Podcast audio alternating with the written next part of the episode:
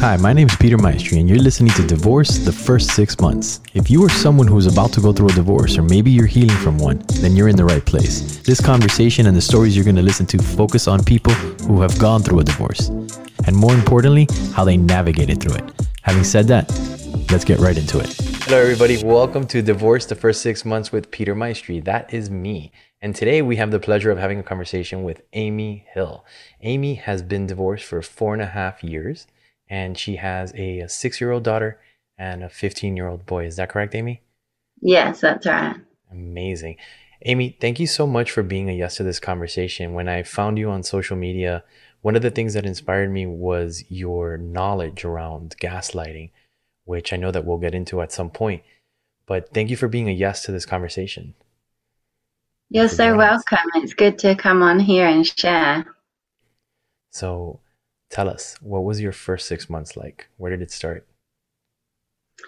Yeah so i think for me um, i experienced um, 10 years of domestic violence. So that included um, physical financial psychological emotional and verbal abuse. And um, my ex-husband was an alcoholic as well, and he also had a narcissistic personality disorder. So it was a, a lovely array that I was dealing with.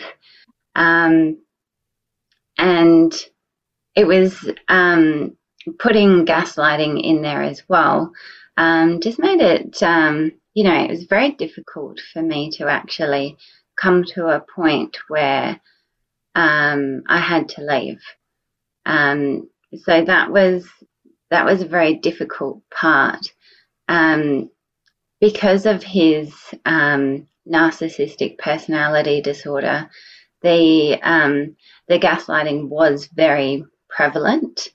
Um, he had a lot of grandiose behaviour, very entitled. but at the same time, he had mastered his craft of um, abuse to such um, such an extent where um, he was able to offer that um, positive reinforcement in such a way that um, he had me so confused and conflicted um, that whenever I thought things were bad, then he would continue to draw me back in. Um, and this obviously built up over time. Um, all the the love bombing at the start like drew me in, um, and then over the the next five years, um, yeah, just it just went downhill pretty quickly. Um, but the the gaslighting made me like so confused, so conflicted that I didn't know who I was anymore. I had realized that I got to a point that I felt like I was just a shell, a shell of a person, and I didn't know what um, my personality was. I didn't know what I enjoyed. Um, I didn't know um, how to, you know, do things that that gave me joy oh, I was constantly in survivor mode. Um, you know how they talk about that um, fight or flight. Um, I was I was constantly in that mode. I would wake up um, with huge anxiety, like what is this day going to bring? Um, I was um, had zero confidence. Um, which was really interesting because I actually worked in real estate. So I was a real estate sales agent and I did commercial leasing um, for 10 years. And when you're in that type of role, um, you exude confidence, right? So this was my career where I had this mask of confidence. But then underneath it, um, and at home, I had no confidence and I had huge anxiety, and to wake up with this every day was a constant battle. Um, I found myself apologizing for things that I didn't do, and I just wanted to to make things right so he wouldn't, um, you know, he wouldn't abuse. So I was trying to do anything and everything possible to um, protect myself and my young son at the time.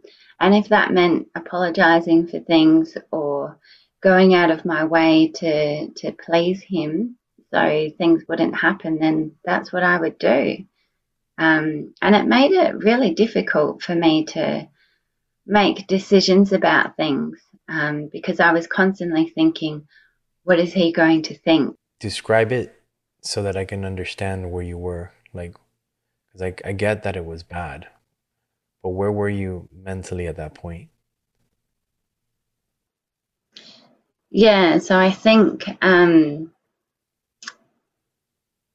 at that point, um, as um, I was going to say, it was it was very difficult for me to to make decisions because I was constantly thinking, what is he going to think? What is he going to say? How is he going to react?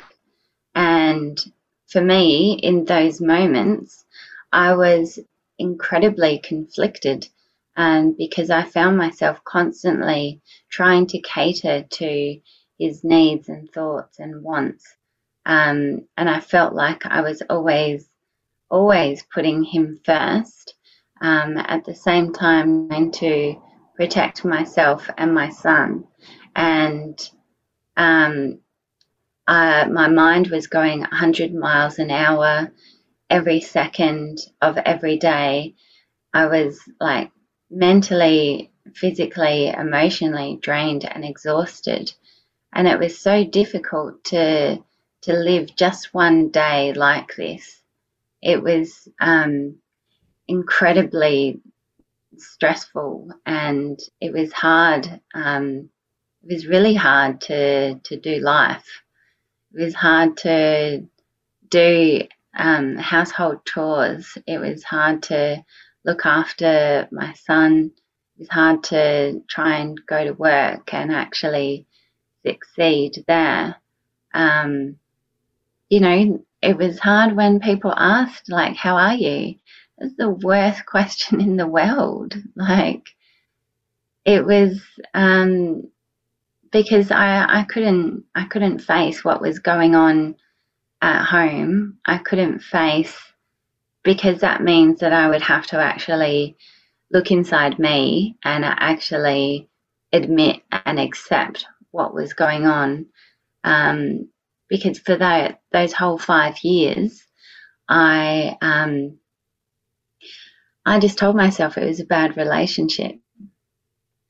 Because the majority of my experience was psychological. It was psychological abuse, and because there wasn't too much, um, and don't get me wrong, like no amount of physical abuse is okay um, but it wasn't as um, regular or prominent as the psychological abuse. And because of that, I um, I just thought, you know, it's a bad relationship. So for me to think any different, like I I wasn't able to take my mind there because I wasn't aware of gaslighting. I wasn't aware of psychological abuse. Like I didn't know that was a thing. I wasn't really aware of narcissism. All I was aware of was um, physical abuse, which, like I said, wasn't prominent. And I was um, the other thing I was aware of was his alcoholism, which was very prominent, and I knew like that was wrong, and that's what made me um, get him help. This conversation started because someone challenged me to be vulnerable. So I'm challenging you. Share yourself and your story. Be courageous. Be vulnerable. It makes a difference.